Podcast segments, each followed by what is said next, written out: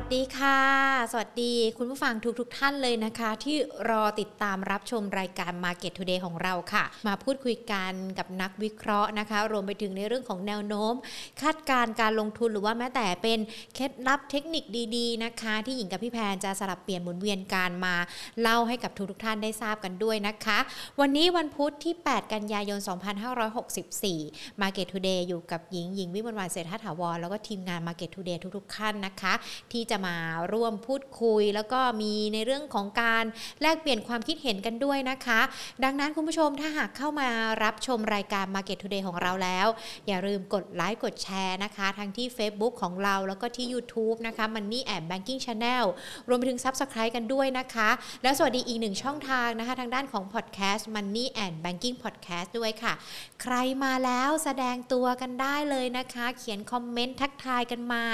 กดไลค์นะคะกดหัวเราะ กดโกรธก็ได้นะ ให้กำลังใจกันด้วยนะคะ แล้วหากคุณผู้ชมท่านใดติดตามรายการ Market Today ของเรา แล้วชอบในเรื่องของการที่เราพูดคุยกับนักวิเคราะห์ หรือว่ามีในเรื่องของการที่จะคัดสรรเนื้อหาดีๆ แบบนี้นะคะ สามารถให้ดาวนะคะ ให้กำลังใจหญิงแล้วก็ทีมงานกันได้ เพื่อที่จะได้มี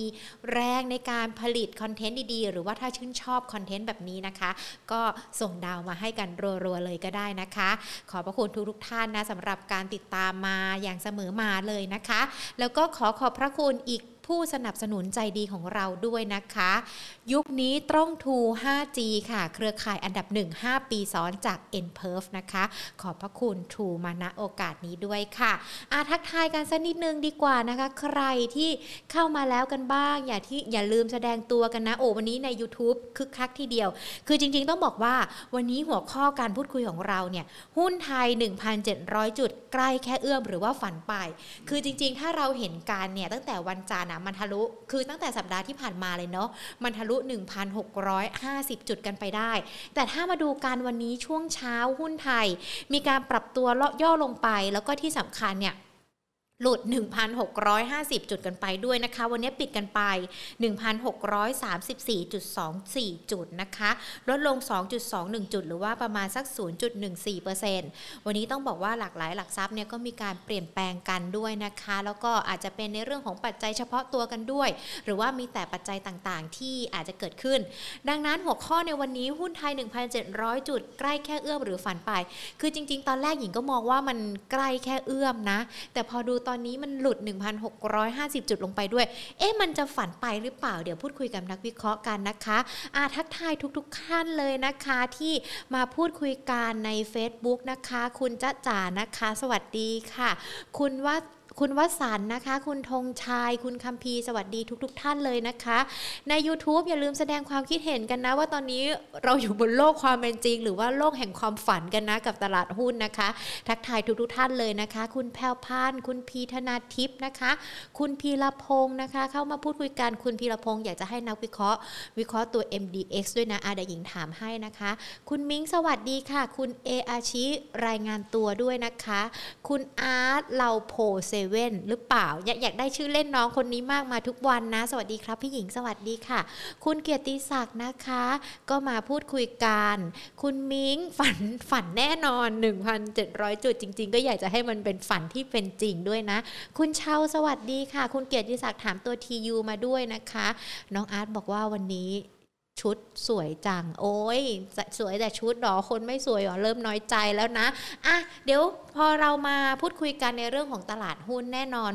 เราก็จะมีการพูดคุยกันนะว่า การปรับยศลดหรือว่าย่อลงของดัชนีเนี้มันเกิดจากอะไรนะคะ แล้วก็เช่นเดียวกับสถานการณ์วรัสโควิด -19 ที่เกิดขึ้น เราก็ยังคงติดตามกันอยู่เดี๋ยวอัปเดตสั้นๆ วันนี้ยอดผู้ติดเชื้อ 14,176 รายเสียชีวิตนะคะ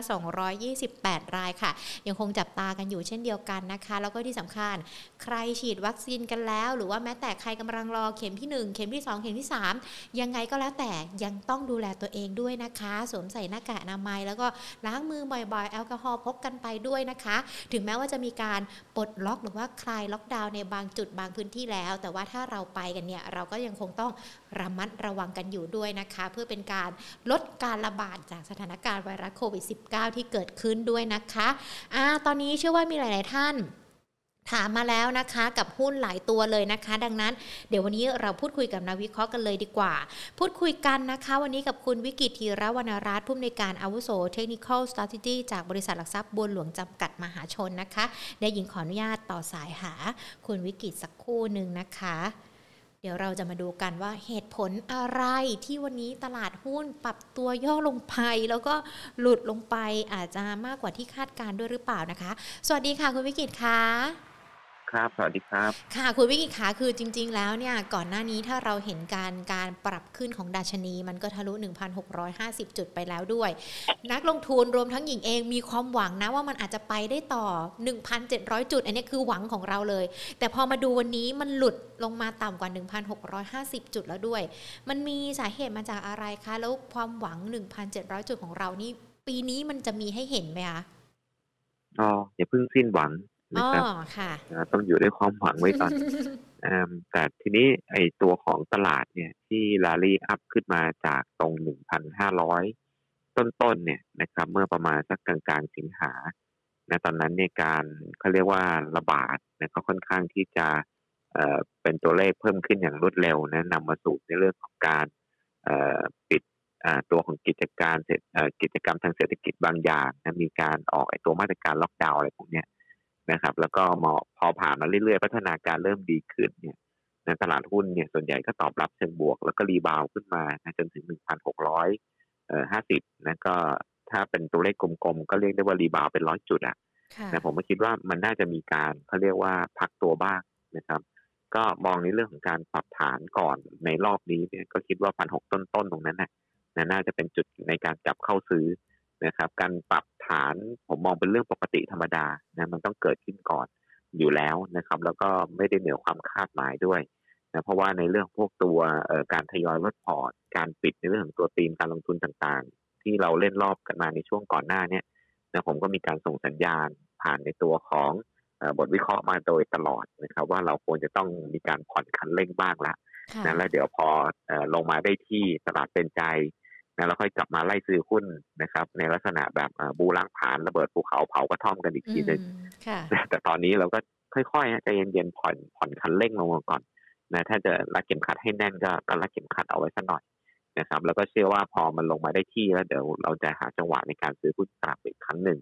คงจะมีหุ้นเตรียมเสิร์ฟอยู่แล้วล่ะนะฮะที่เราจะมองกันสำหรับภาพระยะสั้นนะก็คือในเรื่องของตัวแนวโน้มของกำไรในไตรมาสที่สามที่ดีดีต่อเนื่อง นะแล้วใครที่แย่แต่ว่าถ้ามีสัญญาณที่ดีขึ้นก็พร้อมที่จะซื้อได้เหมือนกัน ผมคิดว่าตรงนั้นเนี่ยเดี๋ยวคงจะมีหุ้นที่ออกมาเป็นในเรื่องของตัวตีมการลงทุนในรอบสั้นถัดไปนะครับแล้วก็ในเรื่องของตัวผลการดำเนินงานแต่มาที่สามหลายคนอาจจะกังวลกันว่าแย่ลงแต่แต่ก็อย่างที่ผมเรียนนะครับ ว่าแย่ลงแต่ถ้าแย่แย่แล้วมันผ่านจุดต่ำสุด หรือว่าประชุมนักวิเคราะห์หรือว่ามีการทำพรีวิวแล้วเนี่ยมีสัญญาณที่เป็นด้านบวกมากขึ้นนะผมคิดว่าไอ้ตัวของการ ประกาศงบออกมาแต่มาที่สามเราแย่ลงเนี่ยจะกลายเป็นจังหวะที่ต้องบายออนแฟกละแต่ตรงนั้นเดี๋ยวค่อยมาว่ากันครับ แต่ตรงนี้อ่าเป็นเพราะอ่าเป็นภาพระยะสั้นไปก่อนแล้วกันว่าอ่าปล่อยให้ตลาดมันพอสนะครับพักนะเราค่อยหาจังหวะในการกลับเข้ามาซื้อใหม่อีกทีหนึ่งค่ะพักแบบนี้มันจะพักนานไหมคะ หรือว่ามันจะมีสัญญาณอะไรที่จะทำให้ตลาดของเรารีบาวกลับขึ้นมาได้บ้างอะคะ คิดว่าน่าจะกินเวลาในการพักก็อย่างน้อย ก็อาจจะ สองถึงสามสัปดาห์ละนะครับ แล้วก็เอ่ออาจจะสั้นกว่านั้นก็ได้สำหรับการพักรอบสั้น แต่อย่างที่เรียนฮะว่า ถ้าจะเล่นดูดัชนีก็ให้มองประมาณสักพันหกต้นๆนะครับ ซึ่งตรงนี้ก็ใกล้ต้นละนะก็ใกล้ๆแล้วให้ลงมาอีกสักหน่อยหนึ่งผมคิดว่าน่าจะเริ่มนิ่งแล้วล่ะ เอาดูไอ้ตัวของแนวรับนะหรือว่าตัวเส้นค่าเฉลี่ยเคลื่อนที่เอาเป็นสองร้อยวันเลยก็ได้ นะว่าตรงไหนที่ลงมาสำหรับผู้รายตัวนะ ทีนี้เราไม่ได้มองมองเซ็ตแล้วนะอย่างวันนี้นะครับกลุ่มเดินเรือเนี่ยหลายตัวเนี่ยนะครับ โดยเฉพาะอย่าง RCL เนี่ยลงมาไม่ถึงหรอก 200 วัน แต่ลงมาแถว 75 วันก็เริ่มดีดกลับในซีเซียก็ลงมาที่ 75 วันนั่นก็เริ่มดีดกลับ ตรงนี้ผมว่าก็เป็น indicator ตัวหนึ่งเหมือนกันนะว่าเซตอาจจะยังลงมาไม่ถึงแต่หลาย sector เนี่ยมันลงมาถึงจุดรับละ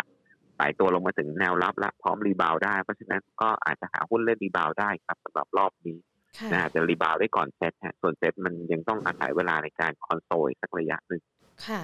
อะก่อนที่เราจะไปมองหาหุ้นที่รอ rebound หรือว่าแม้แต่หุ้นในระยะสั้นที่จะเข้าไปเล่นได้นะคะ เมื่อสักครู่นี้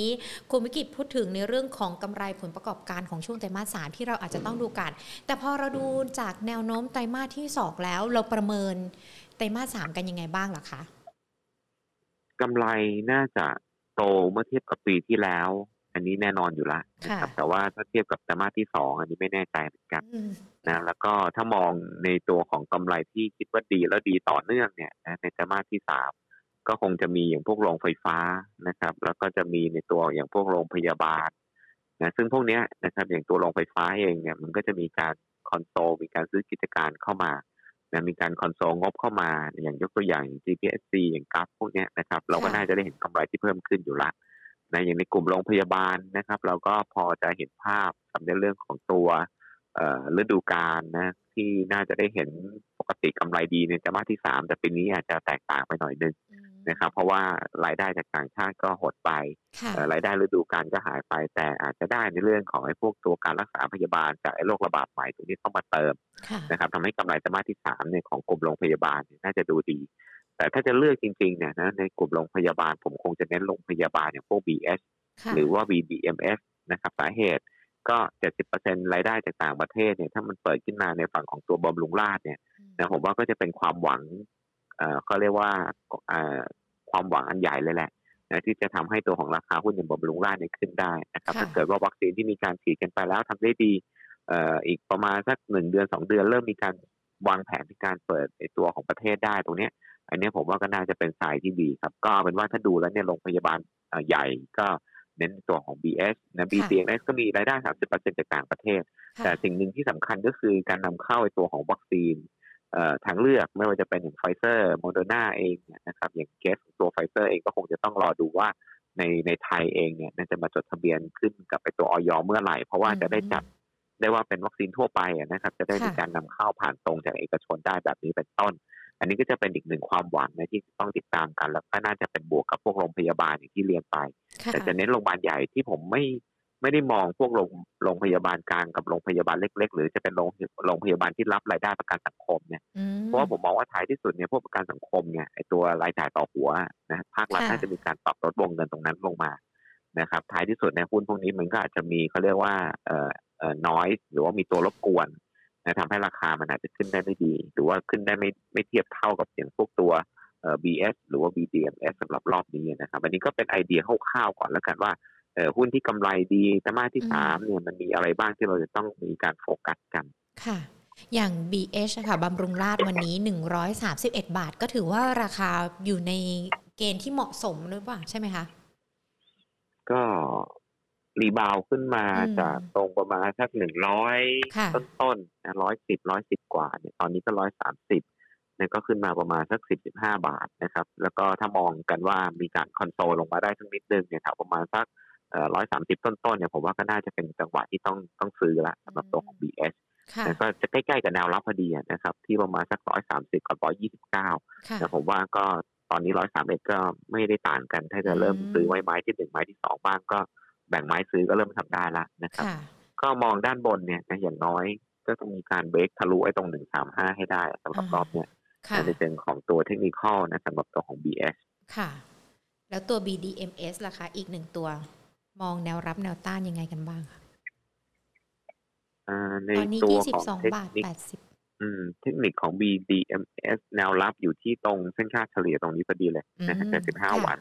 ก็ยี่สิบสองบาทหกสิบนะครับ ก็ เด้งขึ้นมายี่สิบาทยี่สิบาทห้าสิบครับ เป็นแนวต้านค่ะถ้าพอเราพูดถึงการหุ้นในกลุ่มของโรงพยาบาลแน่นอนว่ามีความน่าสนใจจากในเรื่องของการรักษาต่างๆ ถึงแม้ว่าจะตัดประเด็นในเรื่องของการรักษาจากต่างชาติออกไป แล้วหุ้นที่เกี่ยวข้องล่ะคะ อย่างพวกเครื่องมือการแพทย์ หรือว่าแม้แต่หุ้นที่เกี่ยวข้องกับในเรื่องของสถานการณ์โควิด ที่มันเกิดขึ้นก่อนหน้านี้ค่ะ มันยังคงน่าสนใจอยู่ด้วยไหมคะ ส่วนใหญ่เราไม่ค่อยได้ทำอะนะครับ เราก็มีแค่ cover เฉพาะในกลุ่มโรงพยาบาลค่ะค่ะอ่างั้นก็ไม่เป็นไรนะคะ ก็แนะนำในตัวที่คุณวิกิตแนะนำกันไปโรงพยาบาลนะคะ เพราะว่าน่าจะโดดเด่นกันด้วย ขณะเดียวกันตอนนี้ถ้าเราดูการจากปัจจัยจากต่างประเทศล่ะคะพี่วิกิตคะเรายังรอกันในเรื่องอะไรกันบ้างอย่างในเรื่องของช่วงนี้มันก็อาจจะมีประชุม ECB กันด้วย แน่นอนดอกเบี้ยเงินเฟ้อมีผลมากน้อยยังไงกันบ้างไหมคะ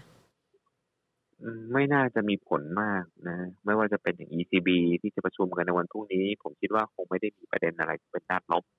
นะครับ ดอกเบี้ยก็น่าจะยังคงที่ระดับติดลบสำหรับเงินฝากต่อไปนะ QE ก็น่าจะยังคงบวกเงิน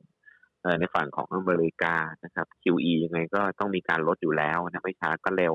นะพอมีการส่งสัญญาณไปแล้ว เดี๋ยวเราคงรอดูรายละเอียดในการประชุมวันที่ 23 กันยานี้ นะครับผมว่าหลายคนก็คงจะติดตามดูสำหรับในเรื่องของตัวการลดไอตัว QE ในฝั่งเฟดนี่แหละ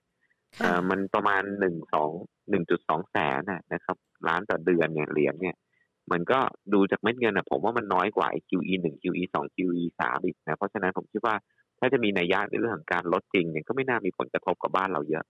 นะครับช่วงที่ผ่านมาเนี่ยต่างชาติขายหุ้นเราไปเยอะด้วยนะครับ ถ้าลดจริงก็ไม่ได้มองว่า ต้องเป็นประเด็นที่กังวลมากนักนะสำหรับในเรื่องการลดวงเงิน QE ในฝั่งของอเมริการวมไปถึงยุโรปด้วยนะครับค่ะ สัญญานักลงทุนต่างชาติแน่นอนยังคงขายกันอย่างต่อเนื่องเลยนะคะ เรามองสถานการณ์ในช่วงนี้มันจะยาวไปขนาดไหนคะ แล้วมันจะมีวันไหนที่หรือว่ามีปัจจัยอะไรที่จะทำให้เขากลับเข้ามาลงทุนในบ้านเราได้บ้างนะคะ ผมก็ตอบตอบน่าจะเหมือนเดิมแหละนะว่า ไม่ว่าจะเป็นกองต่างชาติกองในประเทศนักลงทุนทั่วไป สิ่งที่เราจะซื้อแล้วเราคาดหวังอะไรนะครับ เราคาดหวังผลตอบแทน ผลตอบแทนจะมาจากอะไร ก็ต้องมาจากกำไรที่มันมีการเปลี่ยนฐานไปในทางที่ดีขึ้นเศรษฐกิจเนี่ยมีการขยายตัวไปในทิศทางที่ดีขึ้นนะครับ เพราะฉะนั้นเนี่ยผมว่าไอ้ตรกกะที่สำคัญเนี่ย มันก็คือว่าฝรั่งเองที่บอกหลายคนก็พยายามคาดหวังนะว่าอาจจะไหลเข้าเท่านั้นเท่านี้ จะเข้ามาช่วงนั้นช่วงนี้เข้ามาเพราะบาทแข็งอะไรอย่างเงี้ยแต่ผมว่ามันลอจิกเดียวกันอะเวลาเราจะซื้อหุ้นเราซื้อเพราะอะไรครับ เราซื้อเพราะเราคาดหวังว่ากำไรเนี่ยมันจะต้องส่งมอบได้ดีนะมีอัตราการขยายตัวที่ดีขึ้นนะอาจจะตามภาวะเศรษฐกิจ เพราะฉะนั้นต่างชาติอะผมว่าก็เหมือนกันหนึ่งซื้อเพราะหวังว่าไอ้ตัวของกำไรบ้านเราจะมีการเติบโตสองนะราคาหุ้นถูกถูกจนมากมากแบบเมื่อเทียบกับที่อื่นแล้วเนี่ยเราถูก น่าซื้อมากอะไรอย่างเงี้ยนะครับ เพราะฉะนั้นก็ต้องพิจารณาตรงนี้เป็นหลักมากกว่านะครับ ส่วนในพวก factor ที่มานั่งประเมินกันว่าเดี๋ยวบาทแข็งเงินจะไหลเข้าโน่นนี่นั่นผมว่ามันก็เป็นแค่องค์ประกอบอันหนึ่งนะแต่ผมว่าหลักๆ เลยกลับมาที่พื้นฐานดีกว่าผมก็เลยมองว่าถ้าปีหน้าเนี่ยนะกำไรของบริษัทจดทะเบียนกลับไปโตในระดับประมาณสักเก้าสิบกะเก้าสิบกว่าบาทต่อหุ้นเนี่ยนะมันก็เท่ากับว่าปีนี้ปีหน้ามีอัตราการเติบโตอันนี้อันที่หนึ่งน่าจะตอบโจทย์ได้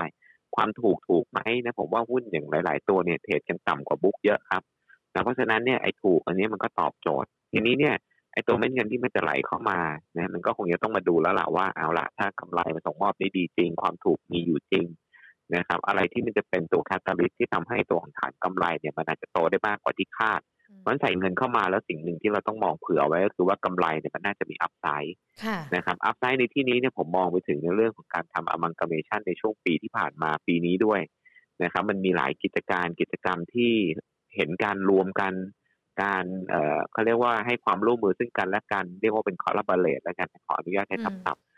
การรวมกันแบบนี้เนี่ยนะมันเหมือนกับหุ้นหลายตัวมันจะเปลี่ยนฐานของกำไรในปีหน้านะไม่ว่าจะเป็นอย่างพวก JPSC ไปซื้อพวกโรงไฟฟ้าในต่างประเทศกราฟรวมกับอินทัสซื้ออแล้วยังมีไปซื้อโรงไฟฟ้าที่ต่างประเทศ SCGP ไปซื้อกิจการในต่างประเทศไทยออยไปซื้อกิจการที่ต่างประเทศปตท GC ในกลุ่มปตทจับมือกับฟ็อกคอนอย่างเงี้ยนะ BTS ร่วมมือกับตัวของ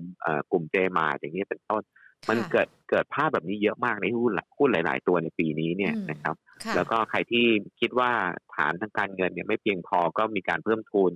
มีการทำแคชคอร์นะครับ มีการออกวอลเลนมีการทำพ้นทุนที่ปรับเขาเรียกว่าปัดกวาดเช็ดถูหลังบ้านให้เรียบร้อยนะครับแล้วก็น่าจะได้เห็นการเปลี่ยนฐานกำไร ซึ่งถ้าปีหน้าเนี่ยดอกเบี้ยขยับขึ้นเนี่ยผมว่าหุ้นหลายตัวในที่นี้นะปีนี้เนี่ยนะมีการเตรียมความพร้อมมาไว้เยอะพอสมควร นะพอมีการขายเงินลงทุน มีการปรับโครงสร้างกิจการ ก็ส่วนใหญ่ได้เงินมาก็ไปลดหนี้นะครับ ผมก็เลยคิดว่าถ้าปีหน้าเอาเข้าจริงนะไอ้พวกนี้มันคือ catalyst ที่จะเร่งให้ตัวของกำไรเนี่ยมันมี upside นะครับ ก็คิดว่าน่าจะได้เห็นแหละ fund flow ที่ขายกันไปเยอะขายกันไปนาน แล้วไปบันเทิงอยู่กับในตลาดต่างประเทศกันอยู่หลายปี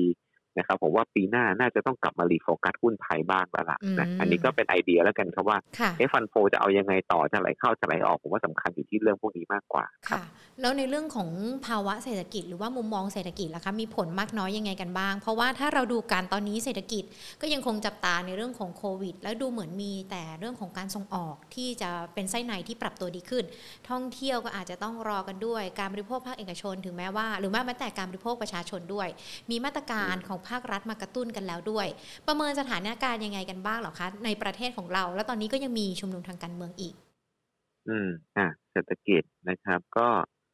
เรายังขาดอยู่สองเรื่องในตอนเนี้ยก็คือท่องเที่ยวนะที่เคยมีสัดส่วนรายได้นี่เยอะเมื่อเทียบกับ GDP เราขาดเรื่องของการบริโภคนะครับ ในประเทศที่ชะลอตัวลงนะอาจจะเกิดมาจากการปิดพวกกิจกรรมทางเศรษฐกิจบางอย่าง เพื่อชะลอการระบาดของโรคนะฮะซึ่ง ตรงนี้ต้องบอกว่าไอ้พวกนี้มันจะกลับมาได้ก็ต่อเมื่อไอ้การระบาดนี้ควบคุมได้นะครับไม่ว่าจะเป็นการเร่งฉีดวัคซีน การมียารักษาที่ตรงจุดนะซึ่งตรงนี้ก็ถือว่าเป็นความหวังแล้วหุ้นเนี่ย ส่วนใหญ่ก็ต้องตอบรับในในเชิงบวกที่เป็นด้านความหวังก่อนนะถ้ามันมีความหวังว่าเอาละเดี๋ยวจะมีรับวัคซีนเข้ามาจำนวนที่เพิ่มมากขึ้นนะครับ แล้วมีการกระจายฉีดได้เร็วขึ้นมียารักษาที่ตรงจุดนะการเปิดประเทศการเปิดกิจกรรมทางเศรษฐกิจเนี่ยในปีหน้าอาจจะเป็นต้นปี ตั้งแต่มกราเป็นต้นไป มันก็ถือว่าเป็นอะไรที่เราต้องติดตาม แล้วมันดินามิกมาก ระหว่างทางเนี่ยนะถ้าจู่ๆฉีดวัคซีนกันไปแล้ว การระบาดยังไม่ยอมลดอัตราความรุนแรงของโรคยังไม่ยอมลดไอเนี้ยเราก็คงเปิดกิจกรรมทางเศรษฐกิจยาก ความคาดหวังกับไอ้พวกกลุ่มโรงแรมท่องเที่ยวสายการบินพวกนี้ก็อาจจะหวังอะไรมากไม่ค่อยได้ แต่ตรงนี้ผมว่ามันต้องติดตามดูไปเป็นระยะระยะ แต่ณตอนนี้เริ่มมีหวังเป็นด้านบวกนะครับ เริ่มคิดว่าน่าจะดูได้ดูดูดีขึ้นตามลำดับ พัฒนาการดีขึ้นนะไม่ว่าจะเป็นจำนวนผู้ติดเชื้อที่เริ่มลดลงนะครับ แล้วก็หวังว่าการฉีดวัคซีนไปเยอะๆแบบนี้เนี่ยนะอัตราความรุนแรงควรจะต้องชะลอตัวลงได้นะซึ่งมันก็น่าจะได้เห็นพัฒนาการที่ที่ดีขึ้นนะอันนี้ก็เป็นเรื่องหนึ่งละที่น่าจะตอบในด้านของรายได้ภาคการท่องเที่ยวนะรายได้ในเรื่องการบริโภคที่เคยเป็นตัวขับเคลื่อนเศรษฐกิจมาในช่วงก่อนหน้า ที่ขาดหายไปอีกอันหนึ่งก็คือการลงทุนโครงสร้างพื้นฐาน การลงทุนภาครัฐ นะครับเดี๋ยวคงจะต้องมีแหละนะครับในเรื่องของตัวงานประมูลอะไรต่างๆ ที่จะออกมาเพิ่มเติมนะการก่อสร้างตรงนี้ก็ถือว่าเป็นเป็นหัวใจสำคัญนะแล้วก็ในเรื่องของการใช้งบประมาณต่างๆ ที่รัฐบาลเตรียมเอาไว้นะครับไม่ว่าจะเป็นในเรื่องของการใช้พลกรการกู้เงินนะห้าแสนที่เพิ่งจะจะจะออกมาเนี่ยนะผมยังมองว่าใช้ได้ไม่เต็มที่เลยนะครับ แล้วก็ยังมีรูมีช่องให้ใช้ได้อีกเยอะครับเดี๋ยวก็เชื่อว่าน่าจะต้องมีมาตรการกระตุ้นตามมา ตอนที่ผ่านมาเราก็ใช้เงินในเรื่องของการกู้มาเพื่อเยียวยาประคับประคองเศรษฐกิจ ต่อจากนี้ไปเนี่ยคงจะต้องเป็นการใช้ในส่วนนั้นเพื่อกระตุ้นละกระตุ้นไม่ว่าจะเป็นชอบช่วยชาติอะไรต่างๆ ผมว่าต้องมีนะนี่ก็จะเป็นตัวหนึ่งที่จะช่วยในเรื่องของตัวการบริโภคในประเทศได้เหมือนกันนะอันนี้ก็จะเป็นเรื่องหลักๆที่มันมีผลกับตัวของเศรษฐกิจนะครับ ส่วนส่งออกคงไม่น่ามีปัญหา มันก็คงจะสามารถเขาเรียกว่า อยู่บนอยู่บนแนวทางที่มีการเติบโตได้ต่อไปอยู่นะครับอย่างในด้านของการเมือง อันนี้ไม่รู้มันก็ถือว่าเป็นปัจจัยเสี่ยงแหละนะครับ ในระยะถัดไป แต่ณตอนนี้ก็ยังถือว่า ยังไม่น่ามีอะไรที่เป็นกังวลสำหรับเรื่องของการเมืองในประเทศนะอันนี้ก็เป็นภาพรวมๆในด้านของเศรษฐกิจและก็การเมืองครับค่ะ ซึ่งถ้าเราดูการจัดแนวนโยบาย หรือว่ามาตรการต่างๆของภาครัฐที่บอกมาอย่างก่อนหน้านี้เรื่องของท่องเที่ยวกระตุ้นการภูเก็ต sandbox ด้วย แล้วก็ดูเหมือนว่า หลังจากนี้จะอีกสักสิบจังหวัด 10 กว่าจังหวัดที่จะมีการเปิดให้มีการท่องเที่ยวกันด้วยนะคะคุณวิกิตคะถ้าอย่างนั้นเองหุ้นที่เกี่ยวข้องกับกลุ่มท่องเที่ยวตอนนี้มันดูน่าสนใจขึ้นหรือว่าจะไปทยอยเก็บได้ไหมคะ คือมัน rebound ขึ้นมาก่อนนะนำมาเป็นกลุ่มแรก ๆ เลย ตั้งแต่ตอนที่ตลาดเนี่ยเริ่มเห็นแล้วว่าตัวเลขติดเชื้อเริ่มลงนะการความหวังการขายล็อกน่าจะมา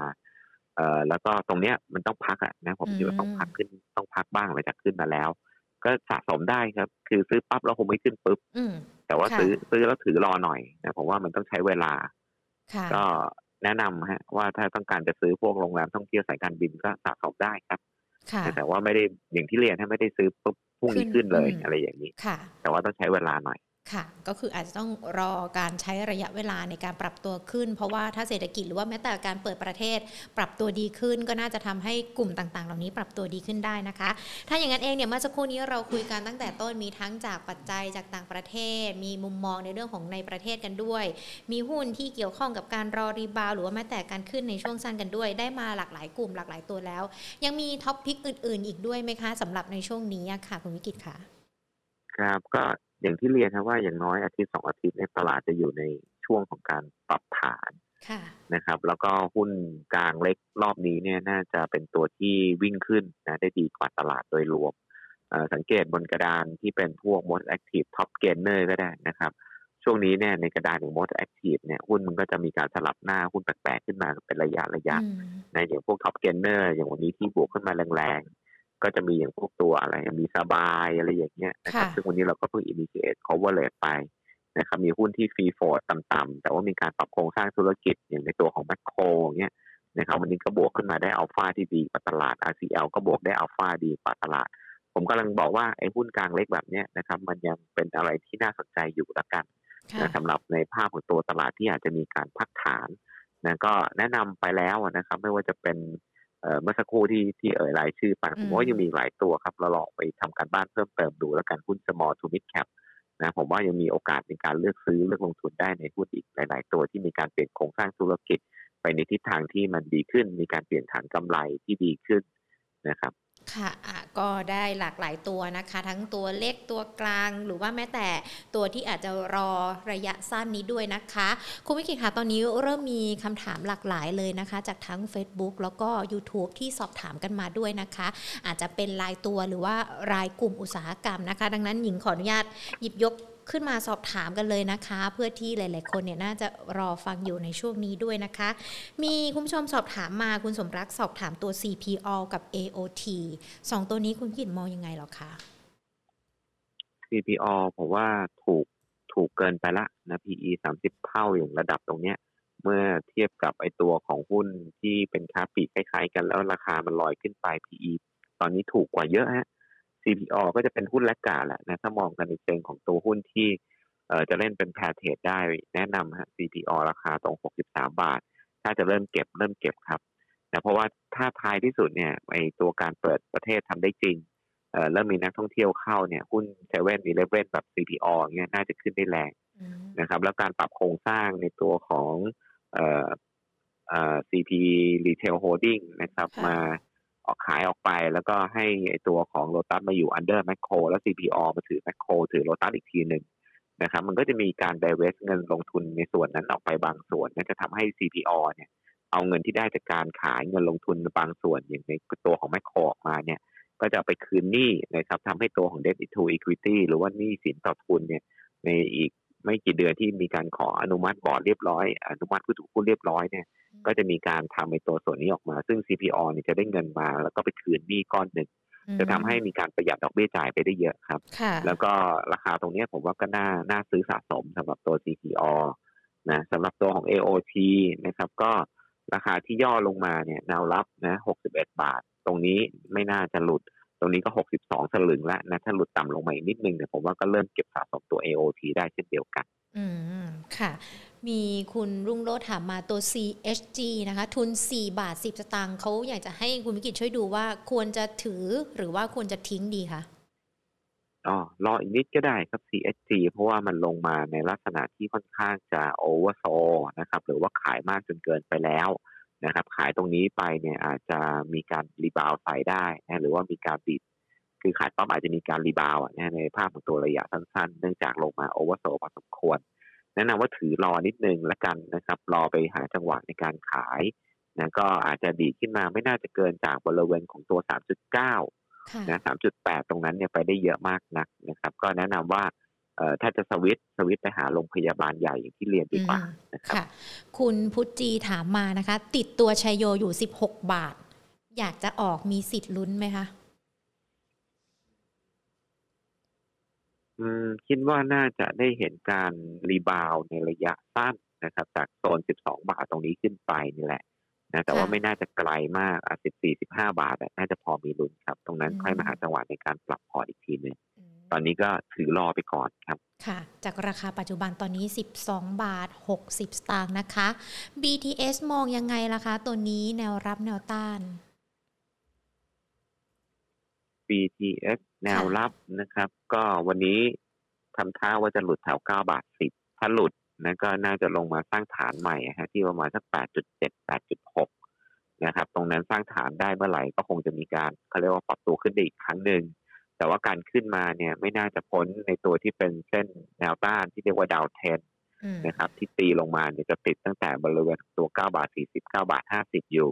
ถ้ายังเบรกตรงนี้ไม่ได้แนวโน้มจะยังไม่เปลี่ยนไปเป็นขาขึ้นครับในภาพของตัวระยะสั้นค่ะ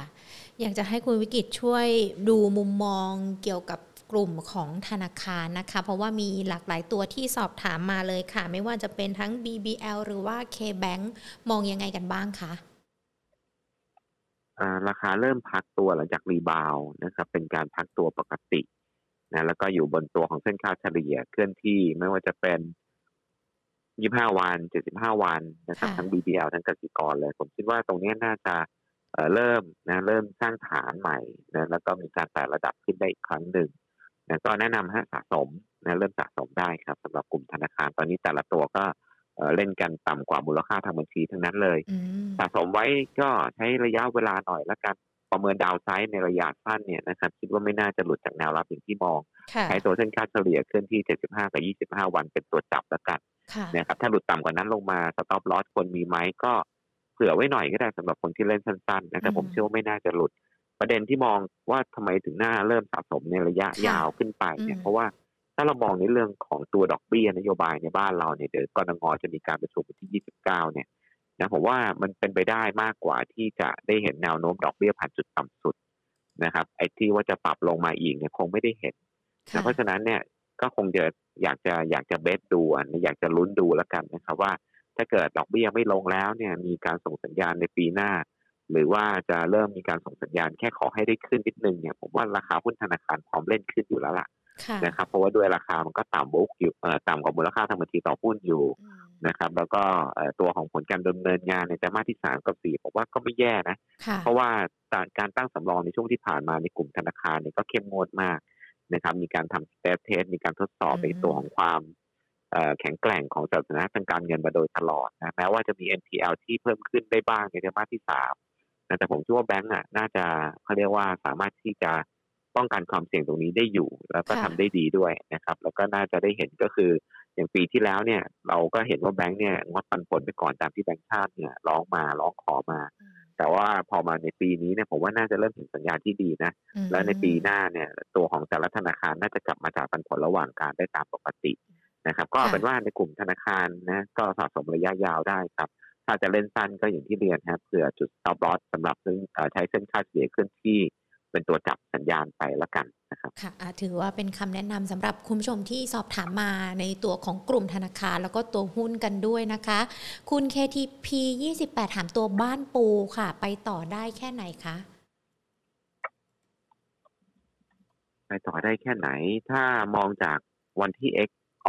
รับวอลเลนแล้วก็สิทธิ์ในการจ่ายเงินเพิ่มทุนนะครับผมว่าราคาหุ้นก็ขึ้นมาเยอะพอสมควรจาก10บาทมา13บาท น่าจะต้องพักบ้างลงมาในที่นี้ก็ครึ่งทางนะครับ คิดว่า 11 บาท 50 ตรงนี้เป็นแนวรับนะแล้วก็น่าจะได้เห็นในเรื่องของการพักแล้วขึ้นต่อนะผมเชื่อว่าน่าจะพักแล้วขึ้นต่อ เพราะว่าไอตัวของการได้เงินมาจากการเพิ่มทุน แล้วก็มีโอกาสในการแปลงวอในอนาคตตรงนี้เนี่ย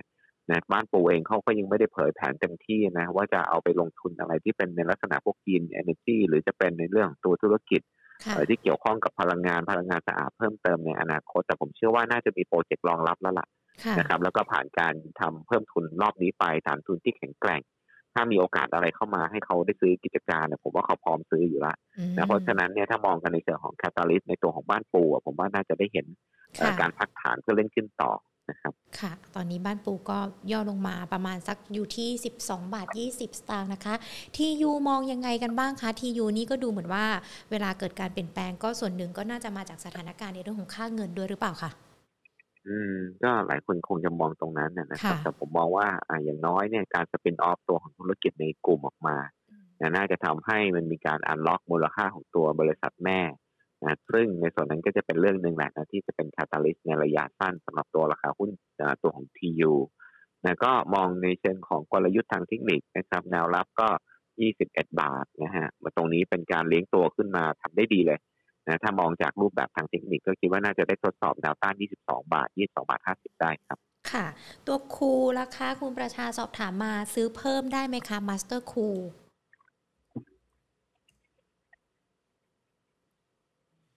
เก็งกำไรทางเทคนิคได้นะครับหนึ่งบาทเล่นไปสักประมาณบาทสิบบาทสิบห้าครับ ค่ะ ก็ยังน่าสนใจอยู่ใช่ไหมคะ แต่ว่าต้องเป็นการเก็งกำไรเท่านั้นก็เก็งทางเทคนิคนะครับเพราะว่ารูปแบบทางเทคนิคนี้เพื่อให้เกิดการเก็งกำไรกันได้ ค่ะ ก็ดูแนวรับ stop loss เผื่อไว้หน่อยเก้าสิบบาทครับค่ะ มีคุณผู้ชมถามมาอาจจะเป็นตัวกองทุนด้วยนะคะ DIF อะค่ะ ตัวนี้มองยังไงกันบ้างหรอคะ เพราะว่าเห็นบอกว่าจะมีข่าวว่า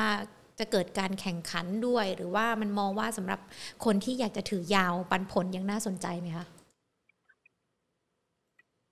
ตัวนี้เราไม่ได้ไม่ได้ cover อยู่แต่ผมว่าลักษณะของกองทุนคงไม่ต่างอะไรกับแจ๊ดอีฟนะครับปันผลนะคงยังดีอยู่สม่ำเสมอแหละนะแล้วก็อาจจะมีการขายสินทรัพย์เข้ากองเพิ่มเติมนะซึ่งจริงๆ การขายสินทรัพย์เข้ากองลักษณะมันก็คงคล้ายกับเพิ่มทุนนะส่วนแบ่งกำไรเราก็ถูกหารออกไปนะปันผลอาจจะลดลงบ้าง แต่ว่าไซส์ของกองก็จะใหญ่ขึ้นอะไรประมาณนั้น ซึ่งก็ เอาเป็นว่าถ้าดูแล้วเนี่ยนะฮะในเรื่องของตัวราคาหุ้นราคาดิฟเองที่มันลงมาแถวสิบสองหกตรงเนี้ยนะ ผมว่าก็ ถ้าจะถือเอาปันผลเนี่ยนะถ้าเทียบกันในเรื่องของตัวผลตอบแทนนะผมว่าจาดีจะสูงกว่านะน่าอยู่ประมาณสักสิบเปอร์เซ็นกว่าละแต่ตัว DIF ก็ไม่ไม่น้อยกว่ากันเท่าไหร่นะถ้าจะถือถือต่อๆไปก็ได้ครับ เพื่อรับปันผลครับ ไม่มีปัญหาอะไร ค่ะ ตัว global ล่ะคะ คุณสมนถามมาสยาม global house ตัวนี้มองแนวรับไว้ที่เท่าไหร่หรอคะ ตรงเส้นค่าเฉลี่ยขึ้นที่ 200 วันที่ 20 บาท 50 นะครับ ถ้าหลุดดูไม่ดีนะ วันนี้ห้ามปิดต่ำกว่าตรงนั้นครับ จะเกิดสัญญาณขาย แล้วลงมาเล่นที่กรอบล่างนะครับ ก็ตรงนี้คือแนวรับ ค่ะ ตรงนี้คือแนวรับเนี่ย20บาท50 20บาท60ค่ะ ไม่ไม่ ถ้าถ้าดูในทางเทคนิคอะตรงนี้คือหลังพิงฝาแล้วครับห้ามหลุดค่ะอาจจะต้องใช้ความระมัดระวังในการเล่นด้วยหรือเปล่า เพราะว่าถ้าจะพูดว่าเป็นแนวรับแบบนี้หรือว่าหลังพิงฝากันแบบนี้นะคะ คุณผู้ชมสอบถามตัวนี้มาอาจจะต้องระมัดระวังในเรื่องของการเล่นกันด้วยนะคะ มาอีกหนึ่งตัวนะคะ ACE มองยังไงหรอคะตัวนี้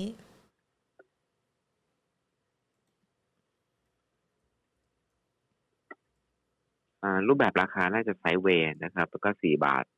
สี่บาทตรงนี้ก็เป็นจุดรับนะตอนนี้สี่บาทแปดตันมีดาวไซด์นิดหน่อยนะแล้วก็กรอบ sideways ด้านบนก็คือสี่บาทยี่สิบสี่บาทสามสิบครับ ค่ะ มีคุณผู้ชมสอบถามมานะคะ คุณวิกิจขาอยากจะถามหุ้นที่ตัว TASCO ค่ะ Tipco Asphalt ตัวนี้มองยังไงหรอคะ จะลงต่อหรือเปล่าคะ ยังมาต่อยลงต่อไหม ถ้าดูจากรูปแบบราคาแนวโน้มมีโอกาสลงต่อครับ ค่ะ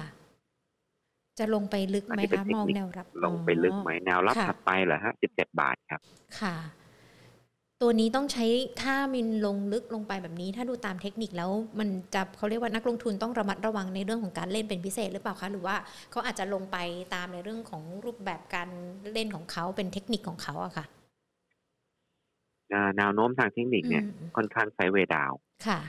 เพราะฉะนั้นถ้าจะเล่นก็เล่นกับกรอบไซเวดาวครับ ก็คือเอ่อข้างบนเนี่ยไม่ไกลห้าสิบเก้าบาทเป็นต้านนะเล่นไปแล้วไม่ผ่านก็ขายถ้าใครที่มีอยู่ แล้วก็รับลงมาอีกทีหนึ่งก็สิบแปดบาท รับไม่อยู่ก็ไปเจอสิบเจ็ดบาทอย่างเงี้ยคือจะเล่นแล้วยกฐานต่ำลงมาเรื่อยๆจนกว่าจะเปลี่ยนรูปแบบ อันนี้ก็เขาเรียกว่าเป็นแพทเทิร์นที่เล่นเป็นกรอบเหมือนกับไซเวไซเวดาวสำหรับตัวทัสโก ค่ะอะ พอเราพูดคุยกันนะคะ ทั้งในเรื่องของประเด็นต่างๆ ปัจจัยต่างๆ ที่ต้องติดตามแล้วก็ 1,000จด 1,700 จุดอย่างที่เราพูดคุยกันไปเนี่ยว่าอย่าพึ่งหมดหวังกัน แต่ก็ยังคงมีปัจจัยต่างๆ ที่ต้องดู แล้วก็ตอบคำถามกับนักลงทุนที่เข้ามาสอบถามกันทั้งทาง Facebook แล้วก็ YouTube แล้วด้วยนะคะ คุณวิกิตทิ้งท้ายกันสักนิดนึงได้ไหมคะว่าในช่วงนี้ที่เราอาจจะต้องรอจากหลากหลายปัจจัยรอความหวังกันมา แนะนำกันไปแล้วในเรื่องของการลงทุนมีอะไรที่จะเพิ่มเติมให้กับนักลงทุนอีกด้วยไหมคะ อ๋อ ก็อย่าเพิ่งหมดหวังครับ ยังมีอยู่ฮะสำหรับในเรื่องของการฟื้นตัวขึ้นมาของระดับดัชนีนะหลังจากที่เขาขึ้นมาจากพันห้ามาพันหกห้าสิบปล่อยให้ตลาดพักบ้างครับ ช่วงนี้นะก็อาจจะนั่งทับมือตัวเองหน่อย เอามือล้วงกระเป๋านะเก็บเอาไว้ให้แน่นๆนะครับ พอลงมาได้ที่เนี่ย เราจะได้มีกระสุนมาไล่ซื้อหุ้นกันอีกทีหนึ่งนะอันนี้ก็เป็นกลยุทธ์สำหรับภาพระยะสั้นครับ ค่ะได้เลยค่ะ วันนี้ขอบพระคุณนะคะ คุณวิกิตคะโอกาสหน้าพูดคุยกับ Market Today ใหม่นะคะ ครับขอบคุณครับสวัสดีค่ะ พูดคุยกันไปแล้วนะคะ กับคุณวิกิตธีรวรรณรัตน์ผู้อำนวยการอาวุโส Technical Strategy จากบริษัทหลักทรัพย์บัวหลวงจำกัดมหาชน เมื่อสักครู่นี้ถ้าใครฟังกันเนี่ยจะเห็นภาพชัดเจนเลยนะ ตลาดที่มันปรับตัวย่อลงมาแบบนี้ คุณวิกิตบอกว่าอาจจะเป็นในช่วงของการพักฐาน อาจจะต้องกำมือกันไว้แน่น ๆ เลยนะคะ ไม่ต้องกังวลใจหรือว่าไม่ต้องตกใจกับการที่ตลาดปรับตัวย่อลงมา เพราะว่าโอกาสที่ขึ้นก็ยังคงมีอยู่แล้วที่เราพูดคุยกันไปว่าเอ๊ะหนึ่งพันเจ็ดร้อยจุดมันยังคงมีหวังอยู่ไหมยังคงมีหวังอยู่นะคะ แต่ว่าก็ยังต้องรอระยะเวลาแล้วก็รอปัจจัยที่จะเข้ามาด้วย มีหลากหลายปัจจัยที่พูดคุยกันไป ตั้งแต่ตอนไลฟ์ตอนแรก ๆ เลยนะคะ ไม่ว่าจะเป็นทั้งในเรื่องของสถานการณ์ เศรษฐกิจทั้งในเรื่องของผลประกอบการผลการดำเนินงานในช่วงไตรมาสที่ 3 ที่อาจจะต้องเข้ามาพูดคุยกันด้วย หรือว่าเอามาใช้เป็นตัวประกอบการตัดสินใจในการลงทุนด้วยนะคะ ดังนั้นเนี่ยวันนี้เราก็เลยจะได้หลากหลายมุมมอง เพราะว่าใครที่ฟังกันเนี่ยจะเห็นว่าคุณวิกิจก็บอกว่าหุ้นรอ rebound มีอะไรกันบ้าง หุ้นที่จะขึ้นในช่วงสั้นมีอะไรกันบ้าง หรือว่าแม้แต่ top pick ในช่วงนี้จะเป็นกลุ่มไหนตัวไหนกันบ้างนะคะ สามารถฟังย้อนหลังกันได้นะ ไม่ว่าจะเป็นทั้ง Facebook นะคะ หรือว่า YouTube Money and Banking Channel นะคะ แล้วถ้าชอบในเรื่องของข้อมูลข่าวสารที่เรานำมาเสนอนำมาฝากกันก็อย่าลืมกดไลค์กดแชร์กดดาวให้กำลังใจกันด้วยนะคะอาพูดคุยกันสักนิดนึงดีกว่าค่ะวันนี้คึกคักกันทีเดียวนะคะ ไม่ว่าจะเป็นทั้ง Facebook แล้วก็ YouTube ด้วยนะคะ มีโพด้วยนะที่ถามกันไป ประสบการณ์ไหนสะเทือนใจคุณมากที่สุด ตก รถ 69%ขึ้นรถ 30%อ๋อตอนนี้หลาย ๆ คนตกรถกันอยู่ใช่ไหมอะไม่เป็นไร ฟังคำแนะนำกันแล้ว อันนี้โพเนี่ยเข้าใจว่าน่าจะเป็นตกรถเกี่ยวกับในเรื่องของการลงทุนในหุ้นนะ ดังนั้น ฟังคำแนะนำฟังนักวิเคราะห์ของเรา Market Today ของเราแบบนี้ทุก ๆ วันนะคะ เพื่อที่เราจะได้ไม่ตกรถตกขบวนกันอีกนะอาทักทายกันสักนิดนึงใน Facebook นะใครยังอยู่ กดไลค์นะคะ หรือว่าคอมเมนต์ยกมือขึ้นนะคะ เพื่อที่จะแสดงตัวแล้วก็พูดคุยกันนะคะคุณจ้าจ๋ายังอยู่หรือเปล่าเอ่ยคุณวสันนะคะ คุณธงชัยคุณคัมพีคุณนิลานเพิ่งเข้ามานะคะ good afternoon รอรายการมาตั้งแต่เที่ยงเที่ยงจนง่วงนอนเลยครับ ไม่เป็นไร พรุ่งนี้ตั้งนาฬิกาปลุกไว้ 14 นาฬิกาให้นาฬิกาปลุกเตือนเพื่อที่จะได้มาดูรายการของเรานะคะ ตอนเที่ยงก็นอนกันไปก่อนเนาะมาดูรายการจะได้ไม่ง่วงนะ คุณพุทจีนะคะ ถามตัวชโยมาถ้าหญิงผู้ชื่อผิดขออภัยด้วยนะคะ คุณยำยำสวัสดีค่ะ คุณสมรักสวัสดีครับ ถาม CPO กับ AOT มาเมื่อสักครู่นี้คุณวิกิตแนะนำกันไปแล้วนะคะ คุณเกดก็ถามตัว DIF มานะคะ ก็เมื่อสักครู่นี้แนะนำกันไปแล้วเช่นเดียวกัน คุณรุ่งโรจน์นะคะ คุณชนตะวันบิวตี้ถามตัว BTS นะคะคุณกรายาหรือเปล่า ถ้าหญิงอ่านชื่อผิดบอกชื่อมาได้นะ ก็ถามตัวเทสโก้มานะคะ คุณชนาภาเซงนะคะ คุณขุมทรัพย์มั่งมี สวัสดีค่ะ เพิ่งเข้ามาสามารถฟังย้อนหลังกันได้นะคะ ทางด้านของ YouTube ก็มีเช่นเดียวกันนะคะ ทักทายหลากหลายท่านเลยนะคะที่มาพูดคุยกัน คุณแพรพานยังอยู่หรือเปล่าเอ่ย คุณพีธนาทิพย์นะคะ คุณพีรพงศ์นะคะยังอยู่ไหม คุณมิง้ง คุณมิ้งหรือเปล่าที่บอกว่า 1,700จุดนี่อาจจะเป็นฝันไป แต่มาสักครู่นี้เราฟังกันแล้วก็น่าจะมีความหวังอยู่เนาะคุณเออาชินะคะ คุณอาร์ตโลโพเจตนะคะ คุณชาวยังอยู่ไม่เอ่ย คุณเกียรติศักดิ์คุณประชานะคะ คุณ KTP 28 สวัสดีทุกทุกท่านเลยนะคะ คุณสมนสวัสดีด้วยนะคะ คุณน็อตพิกถามกลุ่มธนาคารตัว BBL มา สอบถามกันให้แล้วนะคะ คุณดารณีสวัสดีค่ะ คุณสมนก็ถามมานะคะ แล้วก็มีการขอบคุณมาด้วยนะคะ ชอบรายการนี้ดูได้เข้าใจง่ายได้ความรู้ ขอบพระคุณทุกท่านเลยนะคะ ที่ติดตามกันอยากจะให้มาดูทุกๆวันเลยนะ คุณมิ้งบอกว่าร้านทำผมเปิดแล้วไปทำไปทำผมเสริมสวยกันหรือยังเอ่ย ยังจองคิวไม่ได้เลยคุณมิ้งจองได้หรือเปล่า เพราะตอนนี้ร้านทำผมเขาก็ยังต้องจองคิวก่อนเนาะก่อนที่จะเข้าไปใช้บริการของเขานะคะ ใครไปจองคิวกันแล้วหรือว่า ได้ทำผมกันแล้วมาพูดคุยกันได้นะ คุณแพลพันยังอยู่ คุณสมนยังอยู่ คุณอาร์ตโลโพเจ็ดบอกว่าดูพี่อีฟสบายใจทุกทีครับ ใคร ใครคือพี่อีฟ อันนี้พี่หญิงนะ พูดชื่อผิดหรือเปล่าไม่น่ารักเลยอ่าไม่เป็นไรค่ะ คุณวิรพงศ์บอกว่าอย่างลืมคำถามเหรอโอ้ขอโทษนะคะ เดี๋ยวพรุ่งนี้มาพูดคุยกันใหม่เนาะเดี๋ยวพรุ่งนี้มาถามกันให้เลยนะคะ ขอบพระคุณทุกทุกท่านนะคะ ที่ยังคงติดตามรับชม รับฟังรายการ Market Today ของเรานะคะย้ำกันอีกรอบนึงแล้วกันช่องทางการรับชมรับฟัง Facebook Money and Banking Channel แล้วก็ YouTube Money and Banking Channel นะคะ แล้วก็ทางด้านของ Podcast Money and Banking Podcast ด้วยค่ะนอกจากการพูดคุยกันแบบนี้นะคะ ในเรื่องของการพูดคุยกับนักวิเคราะห์แล้ว เรายังมีเป็นคลิปนะคะ เป็นเทคนิคเป็นสาระดีๆ เกี่ยวกับในเรื่องของการเงินการลงทุน ที่นำมาฝากกันเป็นประจำด้วยนะคะ ดังนั้นเนี่ยลองไปเปิดดูกันก็ได้นะคะว่าเรามีคลิปอะไรกันบ้างแล้วในขณะนี้นะคะ เพื่อที่ทุกๆท่านจะได้ไม่ตกรถนะไม่พลาดกับการลงทุนกันด้วย ส่วน Market Today วันนี้หมดเวลาแล้วนะคะ เดี๋ยวพรุ่งนี้บ่าย 2 กลับมาเจอกันอีกครั้งหนึ่งวันนี้ลากันไปก่อน สวัสดีค่ะ